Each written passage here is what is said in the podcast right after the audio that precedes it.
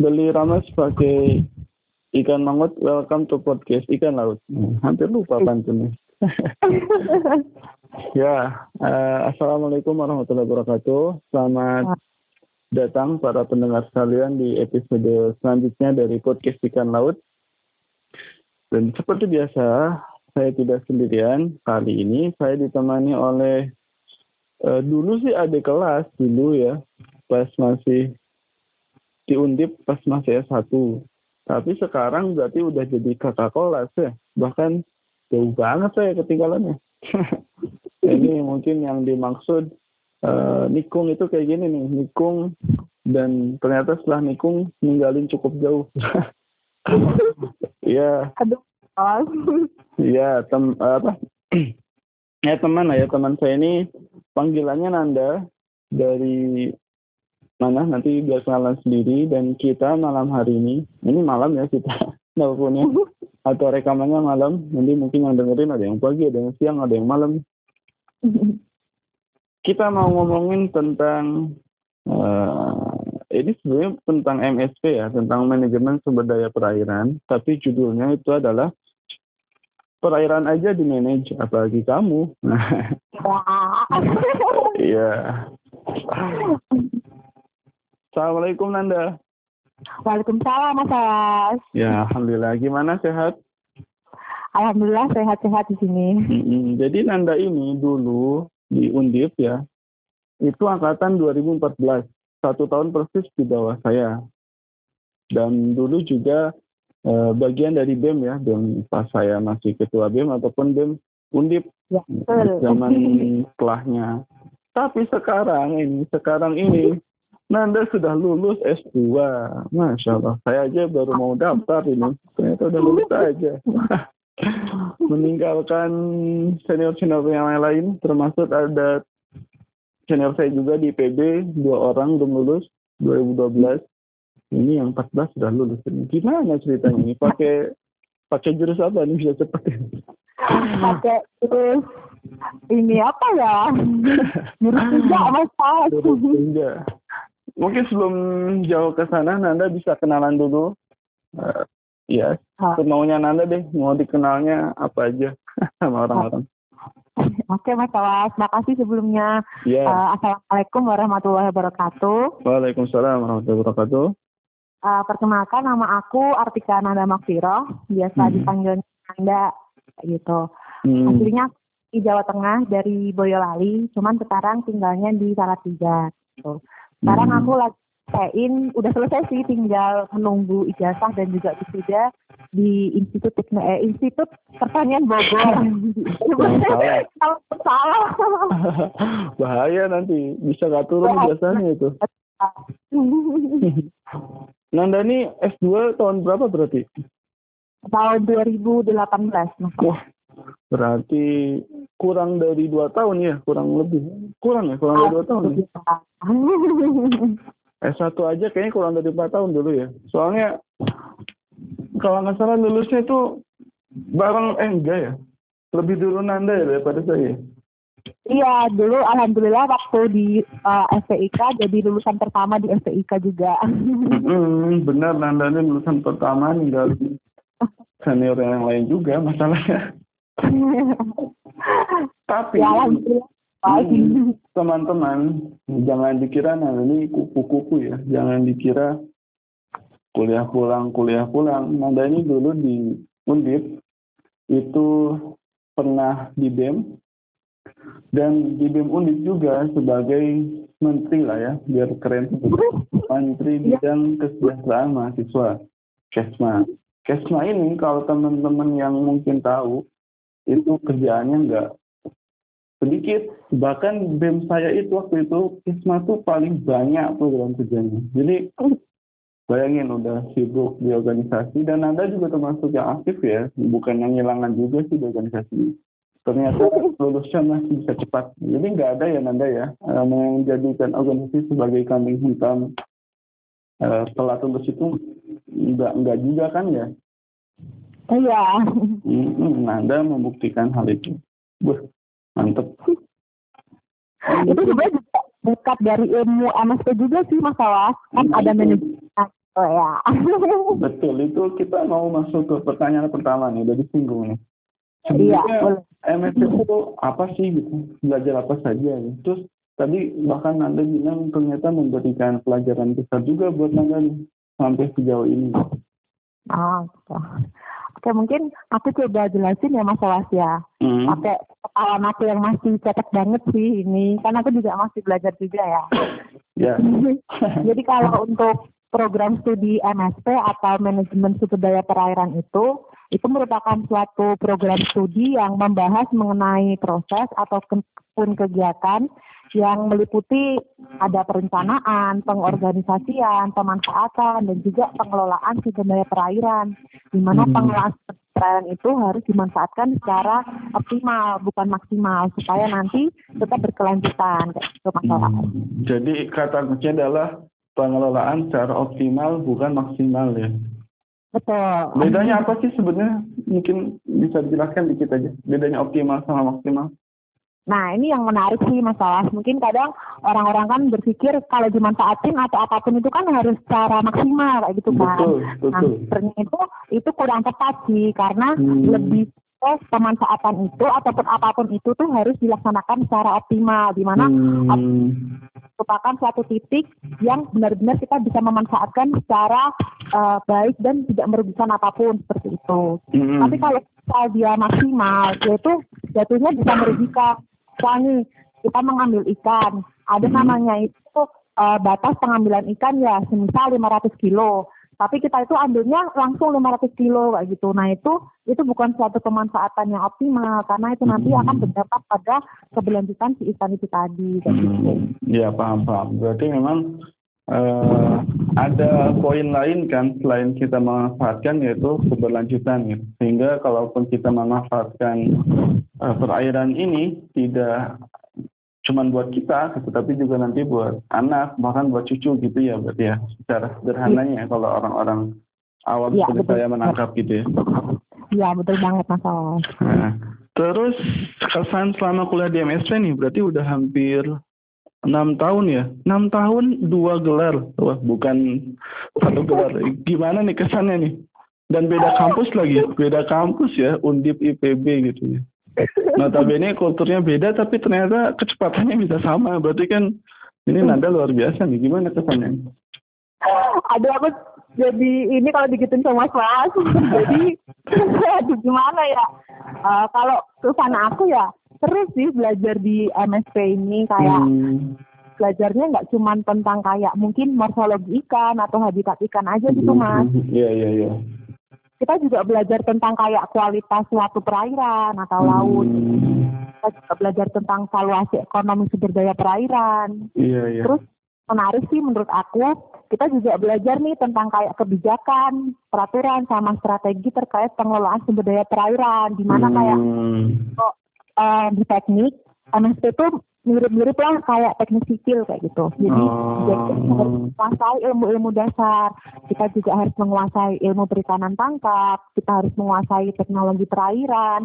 Juga kita harus menguasai budidaya kayak gitu. Karena kan kita memang harus yang memanage. Jadi kita juga harus mengetahui secara keseluruhan kayak gitu. Hmm. Berarti sebetulnya karena saya juga dari kelautan sih. Mm -hmm. MSC sama kelautan ini punya kemiripan yang cukup besar juga ya, hampir ilmu kelautan ya, tepatnya ilmu kelautan, itu dengan MSP kelihatannya punya kemiripan yang cukup besar juga ya. Karena memang eh, kita mempelajari semua tapi tidak secara mendalam itu. Karena kita ya. memang eh, mungkin bedanya MSP ini kan tidak hanya perairan laut ya, tapi juga tawar. Nah, kalau kelautan ya namanya kelautan gak mungkin bahas danau kan. Maksudnya secara secara eksplisit ya mungkin kalau implisitnya mungkin tetap bahas kan mm-hmm. nah terus bedanya MSP di Undip sama di IPB apa nih Nan? mungkin sekalipun beda jenjang kan tapi bisa lah gitu punya kesan beda gitu dari keduanya selama pengalaman aku kuliah di Undip sama di IPB ya Mas Awas ya mm. kalau yang persamaannya nih sama-sama bagus menurut aku sama-sama kompetensinya itu baiklah di sana sivitas ah. akademik juga mumpuni lah pokoknya di bidang MSc kayak gitu. Uh. Kalau untuk bidangnya sih yang pertama gelar mas saya. Ini oh. yang mungkin kapan banget kayak gitu. kalau di Undip S2 MSP itu gelarnya uh, eh, MPI atau Magister Perikanan. Iya, betul. Nah, kalau uh, di IPB gelar S2-nya untuk MSP itu MSI atau Magister Sains gitu. Hmm, karena dia nah, lebih ke arah ilmu berarti ya. Uh, lebih ke ilmu tapi juga lebih ke prakteknya juga sih Mas. Mungkin karena nomenklaturnya dari peraturan sektor dan juga dekannya beda jadi dia berbeda. Hmm. Hmm. Tapi kalau untuk gelar S1-nya sama gelar S3-nya sama kok. SPI hmm. sama dok. Tapi, Terus ada lagi, hmm, ya. Gimana? Lanjut, lanjut, lanjut. Oh, uh, perbedaannya yang lain, kalau di Undip itu kan kita punya kampus yang dekat pantai ya, ada yeah. Teluk ada LP, eh, LP, apa sih lupa namanya? Ya itulah. LP, oh, ya itu pokoknya pokoknya LPPU kalau nggak salah ya. Yang hmm. punyanya perikanan. Nah itu kan kayak bisa dimanfaatin sama anak-anak perikanan sama kelautan nih Mas ya. Iya betul kayak bermanfaat banget di sana untuk menunjang penelitian ataupun pembelajaran kayak gitu. Nah hmm. kalau di kita nggak punya kayak kampus yang benar-benar deket di pantai gitu. Jadi mungkin memang aksesibilitasnya untuk menuju ke pantai itu agak sulit karena kan kita juga uh, paling deket itu aksesnya ke Pulau Seribu kayak gitu. Hmm, itu pun nggak ada kampusnya di sana ya? Enggak, nggak ada kampusnya. Kalau ini kan ada kayak gitu. Hmm, tapi kalau balai banyak ya? Mungkin balai banyak. pemerintah gitu ya? Banyak. Kalau di sana hmm. balai, kita kalau untuk yang perairan darat ya masalahnya. Hmm. Iya, iya, iya. Terus kalau hmm. perbedaan ya, kalau yang di Undip, hmm. eh, S2-nya itu namanya cuma manajemen sumber daya pantai satu yeah. aja dan dia nggak nggak dipecah menjadi dua konsentrasi gitu enggak. Oh, nah, kalau di IPB? Kalau di IPB dipecah, jadi MSP di S2 itu dipecah menjadi ilmu pengelolaan sumber daya perairan dan juga ilmu pengelolaan sumber daya pesisir dan juga lautan, kayak gitu. Itu beda jurusan?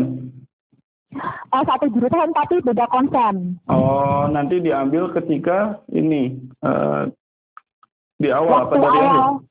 waktu awal daftar itu kita udah menentukan kita mau masuk di mana kayak gitu. Nah, oh, di, tapi sama-sama MSP. Hmm, hmm. Kalau pengelolaan daya perairan itu dia lebih ke perairan di daerah bukan pesisir ya, yeah, yeah. seperti danau kayak gitu dan dia lebih kayak mungkin uh, menghitung kualitas air, menghitung yeah, biota yeah, yeah, yeah. yang ada di perairan tersebut, hmm. kerapatan. Oh Nah, kalau yang pengelolaan sumber daya pesisir dan lautan ini dia lebih kompleks karena dia harus menggabungkan uh, ekologi, sosial ekonomi dan juga kelembagaan kayak gitu. Dia lebih uh, lebih ke wilayah kayak gitu. Iya, iya, iya. Itu aku ambilnya yang pengelolaan sumber daya pesisir dan lautan kayak gitu. Yang, yang susahnya lah ya. Ya, enggak, susah semua sih. Tapi kan aja. dari cakupannya aja tetap lebih susah yang kedua kelihatannya kan karena uh, ini tadi di apa indikator ininya lebih banyak kan indikator ya, penelitiannya lebih kompleks ya. hmm. Terus kalau misalkan disuruh milih uh, ya. antara IPB dan Undip nih, Nanda milih yang mana? Aduh, pilihannya sulit kayaknya harus itu harap ya sejauh ini aja sih kan ini adalah juga mungkin uh, pengen tahu nih gitu kesan dari Nanda yang udah merasakan keduanya. Uh, kalau jujur ya, Gak apa-apa. bukan berarti yang satunya itu kurang bagus ya, mas. Iya, sama-sama bagus, tapi mungkin yang lebih bagus yang mana deh yang Kalau aku sih, aku lebih pilih ke IPB sih mas. Hmm, kenapa, kenapa tuh? Di IPB sendiri itu uh, dosen-dosennya lebih banyak terintegrasi sama pihak-pihak kementerian. Jadi kayak oh, informasi paham paham. tahu kayak gitu dan uh, banyak kerjasama sama kementerian. Akhirnya kita juga bisa tahu isu-isu terbaru kayak gitu. Hmm, oh, mantap. Ini cocok banget sama pertanyaan selanjutnya. Mas akademiknya juga lebih lebih terasa di sana. Tapi oh. untuk juga top kok kayak gitu bagus. Iya iya. Ya udah tahu udah tahu. Kalau udah udah tahu. Ini pas banget ya sama pertanyaan selanjutnya. Tadi seperti singgung bahwa di IPB itu dosen-dosennya banyak terkoneksi secara langsung ke kementerian ya. Karena mungkin oh. juga dekat dengan pusat juga sih ya, ke pemerintahan. Dan akhirnya Betul. Nanda juga bisa follow up terus nih, update terus isu-isu terkini seputar uh, kelautan perikanan ya terutamanya. Ya betul. Nah, terus ini yang lagi ah, ramai ini apa sih? Seputar perikanan terutama tentang manajemen sumber daya pantai atau perairan. Yang lagi ngehits di program studi aku ya mas ya, atau kalau Hmm. nggak lagi bahas di kelas gitu ya. Hmm. Itu ada beberapa sih mas. Hmm. Ada yang pertama itu tentang konservasi. Hmm. Terus ada lagi tentang marine debris atau tentang sampah. Nah ini kayak seru nih, ada debris ya. Yang ketiga itu ada kita ekowisata. Hmm. Terus eh, ada lagi isunya kan kementeriannya kan ganti ya, ganti, ganti menteri nih. Mm-mm. Kan ada beberapa eh, kebijakan yang ada yang disambut. Nah itu juga mungkin ke depannya juga akan menjadi satu isu yang mm, dibahas lebih intens sih di kelas ataupun menjadi diskusi yang ada di IPB itu sendiri kayak gitu sih masalah. Apa tuh tadi? Saya belum nangkep. Yang terakhir apa? Eh, yang Yang terakhir eh, ini kan menterinya KKP kan ganti ya dari Mm-mm, posisi betul. eh, Pak Budi. Nah itu kan ada beberapa peraturan seperti kemarin tuh sempat yang eh, Permen KP nomor 56 tahun 2016 tentang penangkapan dan atau pe- apa pengeluaran lobster. Habis itu ada pemakaian cantrang yang mencabut Kemenkat Oh iya iya iya. itu. Nah itu biasanya kalau di kelas juga pasti akan dibahas gitu. Karena kan itu juga berdampak sama eh, habitat ataupun eh, ekosistem yang ada di wilayah tersebut kayak gitu. Hmm, berarti memang eh, MSP ini karena tadi cakupannya luas, hampir semua isu dibahas ya dari mulai penangkapan, budidaya sampai ke konservasi kan. Bahkan Iya, sosek, betul, bahkan soseknya juga kan. Iya apa, betul. keadaan nelayan. Tapi kalau Betul. kalau Nanda sendiri nih di antara semua isu itu yang menurut Nanda sekarang paling urgent yang mana sih? Urgent itu dalam arti mungkin entah bahasannya uh, urgent, entah memang kondisinya urgent harus di follow up oleh semua stakeholder atau ya mungkin menurut Nanda penting aja sih gitu. Yang mana? Hmm. Ada dua sih mas, mungkin ada yang uh, konservasi dan juga marine debris kayak gitu. Hmm, Itu yang gimana tuh bisa dijelasin? Oke, kalau yang konservasi mungkin agak belakangan ya, soalnya itu terkait sama riset aku juga kayak gitu. Nanti Oh aku mantap mantap. Ya, kalau yang tentang marine debris juga ya. Nah ini Hmm. mungkin kan karena Indonesia juga jadi salah satu negara di dunia yang memang memiliki jumlah total sampah yang sangat besar. Hmm. Tambah juga dengan pengelolaannya yang memang belum optimal lah pokoknya. Jadi di sini tuh eh, di program MSP sendiri itu kita juga eh, membuat suatu penelitian, suatu eh, riset terkait bagaimana sih sebenarnya pengelolaan sampah dan dampak-dampak yang ditimbulkan eh, dengan adanya sampah ini terhadap perairan itu. Seperti Hmm. jadi itu harus bersama gitu nggak mas? Kayak nggak cuman dari pihak uh, kampus aja, bukan cuma MSP aja, tetapi kayak seluruh uh, di SPIK, uh, ataupun di PU ataupun di apa pun. Tapi memang nggak bisa satu saja yang menyelesaikan kayak gitu mas. Jadi itu menurut aku kayak jadi menarik aja. kayak. Hmm, karena melibatkan hampir semua stakeholder ya. Betul. Hmm. Tapi sebenarnya uh, marine debris ini kan bisa dibilang isu yang uh, ada karena akibat dari sebelum-sebelumnya kan, bukan ada baru sekarang kan. Jadi dia Iya, menjadi klasik. isu, Hmm, menjadi isu yang menarik karena memang uh, sampah itu menumpuk dari bu- mungkin dari puluhan tahun yang lalu kan bahkan bisa jadi. Iya betul. Sebenarnya kalau dari eh, apa namanya beberapa kajian yang pernah anda ikuti atau bahkan mungkin lakukan, butuh Mhm. berapa lama sih untuk selesainya debris ini jika memang programnya itu terlak, apa dilaksanakan dengan baik gitu. Hmm, gitu. Ah ini, jadi kalau semisal dilaksanakan pun bisa dilaksanakan dengan baik sendiri juga tidak dalam waktu dekat bisa menghasilkan hasil yang optimal seperti yang awal tadi ya. Mas. Karena kan mungkin kalau kita baca beberapa riset, ah, kayak semisal nih plastik butuh berapa ratus tahun untuk bisa terurai. Dan nanti kita gram atau styrofoam itu ada berapa puluh tahun untuk bisa terurai kayak gitu. Nah itu kan juga meskipun nanti pengelolaannya sudah baik, kita kan juga harus kayak uh, tahu kalau semisal dampak dari sampah yang sudah ada ini itu memang nggak bisa dihilangkan kayak gitu. Jadi mungkin memang uh, bisa secara cepat ataupun secara langsung itu berdampak, tapi seenggaknya kita harus berusaha untuk ini tuh nggak semakin buruk kayak gitu. Jadi yeah, yeah, betul, betul. hasilnya nggak kelihatan hari ini, tapi kita juga harus tetap ikhtiar, harus mencoba supaya ke depannya itu ini tidak semakin buruk kayak gitu. Hmm. Kalau teknologi terbaru untuk penanganan ini yang saat ini ada apa tuh?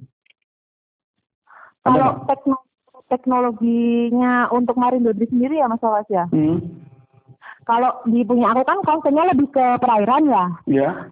Jadi kita ada nih uh, alat detektor gitu, uh, hmm. sebenarnya uh, dampak dari si sampah ini terhadap biota-biota perikanan kayak gitu. Hmm. Bukan misal di dalam tubuh ikan itu nanti bisa diketahui uh, seberapa besar sih persentase dari logam logam sampah logam-logam yang ada di ikan itu seberapa gitu dan itu tuh juga berdampak pada kesehatan si ikan dan apabila itu dikonsumsi sama manusia juga itu akan beracun kayak gitu dan itu sudah ada alat teknologi yang bisa digunakan kayak gitu. Hmm. Tapi kalau overall untuk sampah yang secara general kayak gitu yang aku baca dan yang aku perhatikan itu kayaknya belum ada sesuatu yang apa ya inovasi, inovasi yang benar-benar manjur untuk mengatasi itu sih mas. Belum ada dari kayak alat untuk mengidentifikasi identifikasi aja kayak gitu.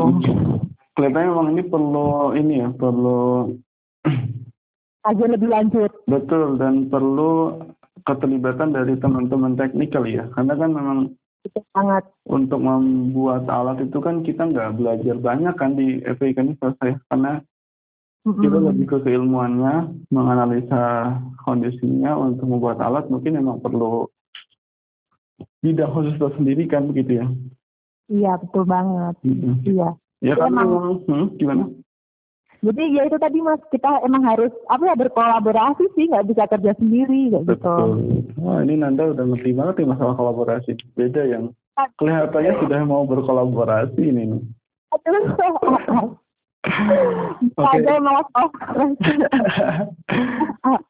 Nanti itu di akhir aja, di akhir aja. Tapi ya. sebenarnya memang masih menarik ya bahas Merin Debus ini. Cuman kalau kelamaan takutnya nanti podcastnya ini sudah di tiga jam.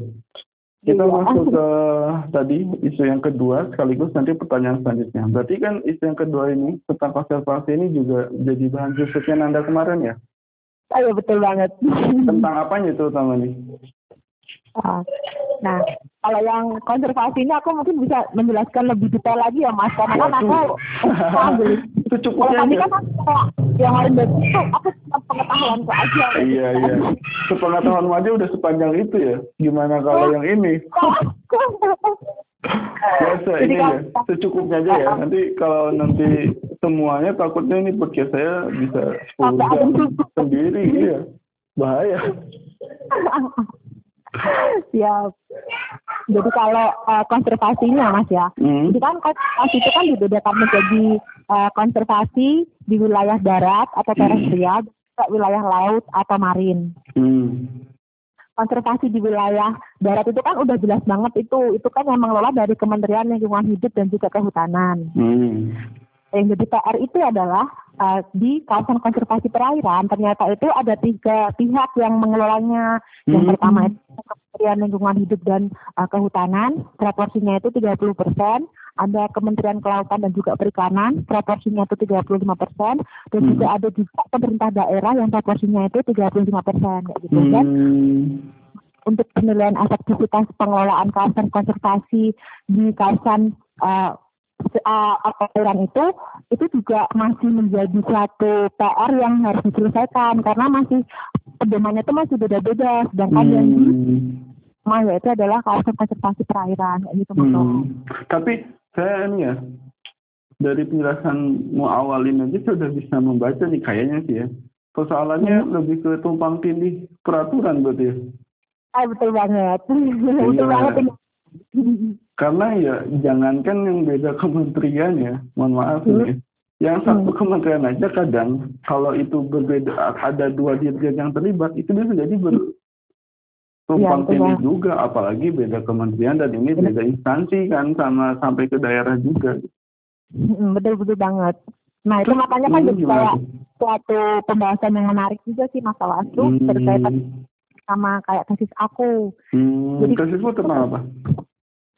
Kasus aku kemarin itu uh, ada poin pertamanya itu aku menganalisis terkait itu tadi pedoman yang dilakukan uh, oleh KKP, KLHK dan juga yang pemerintah daerah itu. Jadi aku tuh hmm. ini dari KKP, dari KLHK, dari LIPI juga, dari hmm. IPB, ini dari Kemenko Maritim. Jadi aku ingin melihat bagaimana sih sebenarnya perspektif dan pandangan paradigma konservasi di KKP dan juga di KLHK. Hmm. Masing-masing kementerian ya. Terus ya dan kesimpulannya gimana tuh? Kesimpulan dari tesis langsung sana aja nah. kalau bahas semua bab nanti panjang. Jadi kesimpulannya itu memang uh, di kawasan yang di KLHK sendiri ya Mas ya. Hmm. Pedomannya itu sebenarnya mereka juga akan merevisi pedoman terkait uh, efektivitas kawasan konservasi perairan karena ternyata hmm. itu dia modifikasi dari darat karena kan hmm. memang KLHK ini lebih daratan gitu. Hmm yang di KKP sendiri juga merevisi uh, sedang dalam tahap revisi terkait pedomannya itu tadi pedoman hmm. kan karena memang uh, dianggap belum terlalu optimal seperti tadi masalah. Yeah, nah, yeah, itu kan yeah, yeah. dengan adanya peraturan presiden terbaru nomor 56 tahun eh ya nomor 56 tahun 2019 tentang hmm. rencana pengelolaan kawasan konservasi terpadu yang meliputi Taman Nasional sama si kawasan konservasi nasional tadi dan itu hmm. terintegrasi Kemenko Maritim dan memang hmm. itu menjadi tugasnya Kemenko Maritim untuk bisa menyelesaikan itu gitu.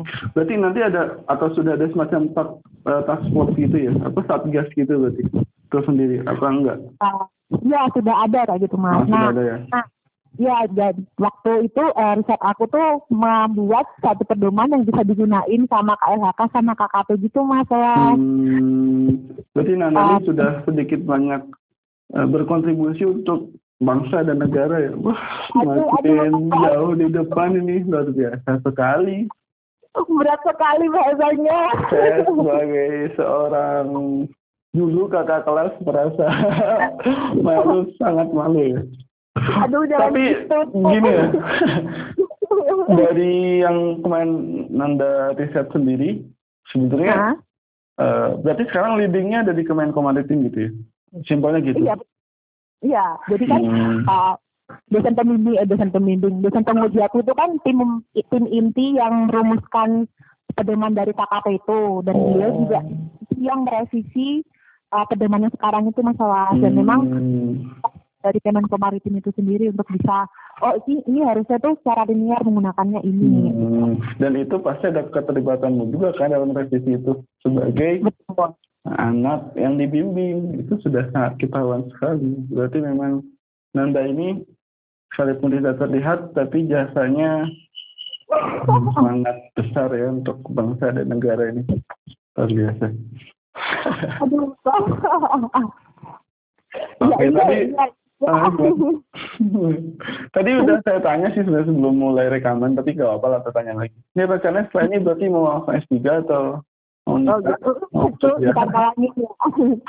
ya rencananya sih nunggu ijazah dulu ya Mas Wawas ya, karena ya, kan iya. ini masih, masih di rumah ya, belum bisa ke Bogor lagi. Mm-hmm. Tentunya ini mau wisuda, terus cari kerja. Mau nikah dulu dong Mas masa oh, langsung S3? Ini perlu saya promosiin untuk calonnya sudah ada nih. Suka-suka masalah deh. Oh, suka-suka saya. Nanti saya promosikan yang udah ada cemburu kan bahaya juga kan maksudnya. Aduh, salah. hmm. Ya, nanti itu di belakang aja ya. iya, itu di belakang aja nanti. Rencananya kalau kerja mau di mana Anda?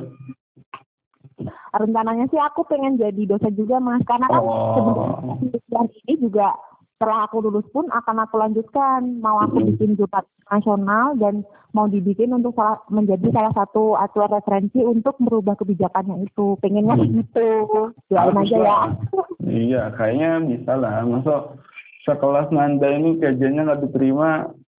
Aduh. Luar biasa. Ya, fatal kayaknya. Tapi ini ya, berarti dosennya Uh, berarti kalau jadi dosen, uh, maksudnya langsung mm-hmm. jadi yang PNS yang terikat ke negara atau mau rencananya mau daftar-daftar yang mungkin uh, tetap sebagai di kampus dulu kan beda tuh. Uh, rencananya uh, rencananya sih kalau bisa pengen langsung yang PNS tapi kalau oh. pun bisa kalaupun nggak bisa maksudnya harus jadi dosen tetap dulu ya nggak apa-apa masalah tapi hmm. aku pengen daftar di itu dulu pengennya gitu ya iya oh. pokoknya Undip udah lupa lah ya Aduh, kalau gitu nggak lupa. ya nggak apa-apa. Maksudnya bukan lupa ya. Mungkin iya. Uh, ya nanti lah gitu.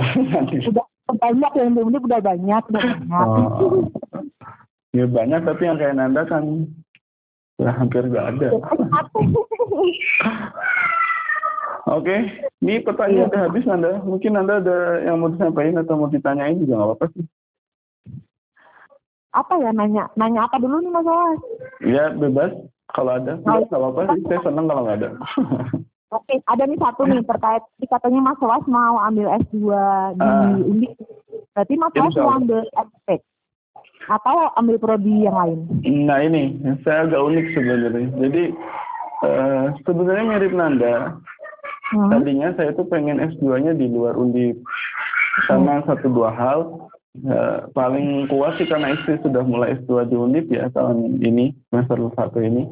Eh, semester oh, ganjilin. Ah, istri saya udah mulai S2 di teknik kimia Undip, jadi saya berpikir nggak mungkin lah gitu jauh-jauhan dan apa namanya sama-sama sibuk sendiri di beda kota kan agak susah. Udah saya ngalah.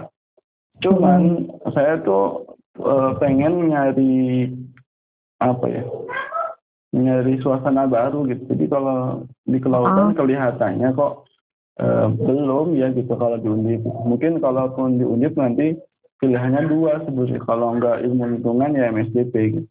Kayak gitu. Ah. Cuman tetap pengen fokusnya ke, ke kelautannya, tapi tidak uh, langsung di jurusannya gitu.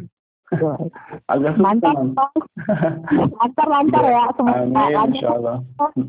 ya nanti saya banyak baca dari Nanda pasti biar. Aduh, apalagi saya belajar sama nih, mas Lulusnya cepat, termanage kan.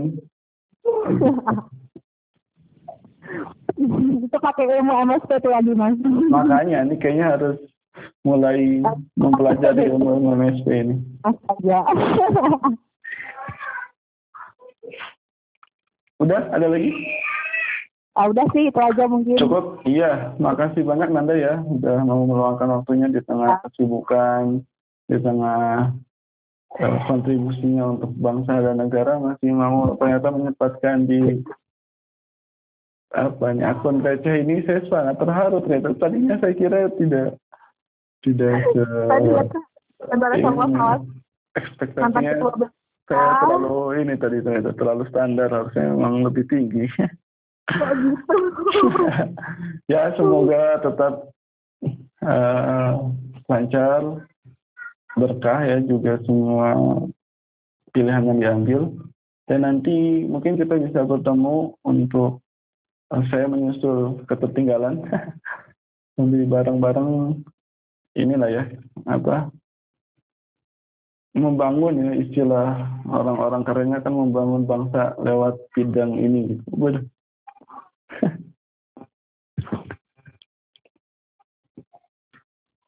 Halo Nanda. Halo. Halo. Ah, alhamdulillah masih ada saya. Ya makasih ya. banyak Nanda ya sekali lagi. Sampai berjumpa di lain waktu. Sama-sama, salam. Sukses hmm. terus lancar semuanya. Siap. Salam Kausan sama adik Zahid. Iya, ya. Waalaikumsalam. Ya. Oke, okay. Assalamualaikum warahmatullahi wabarakatuh. Waalaikumsalam warahmatullahi wabarakatuh.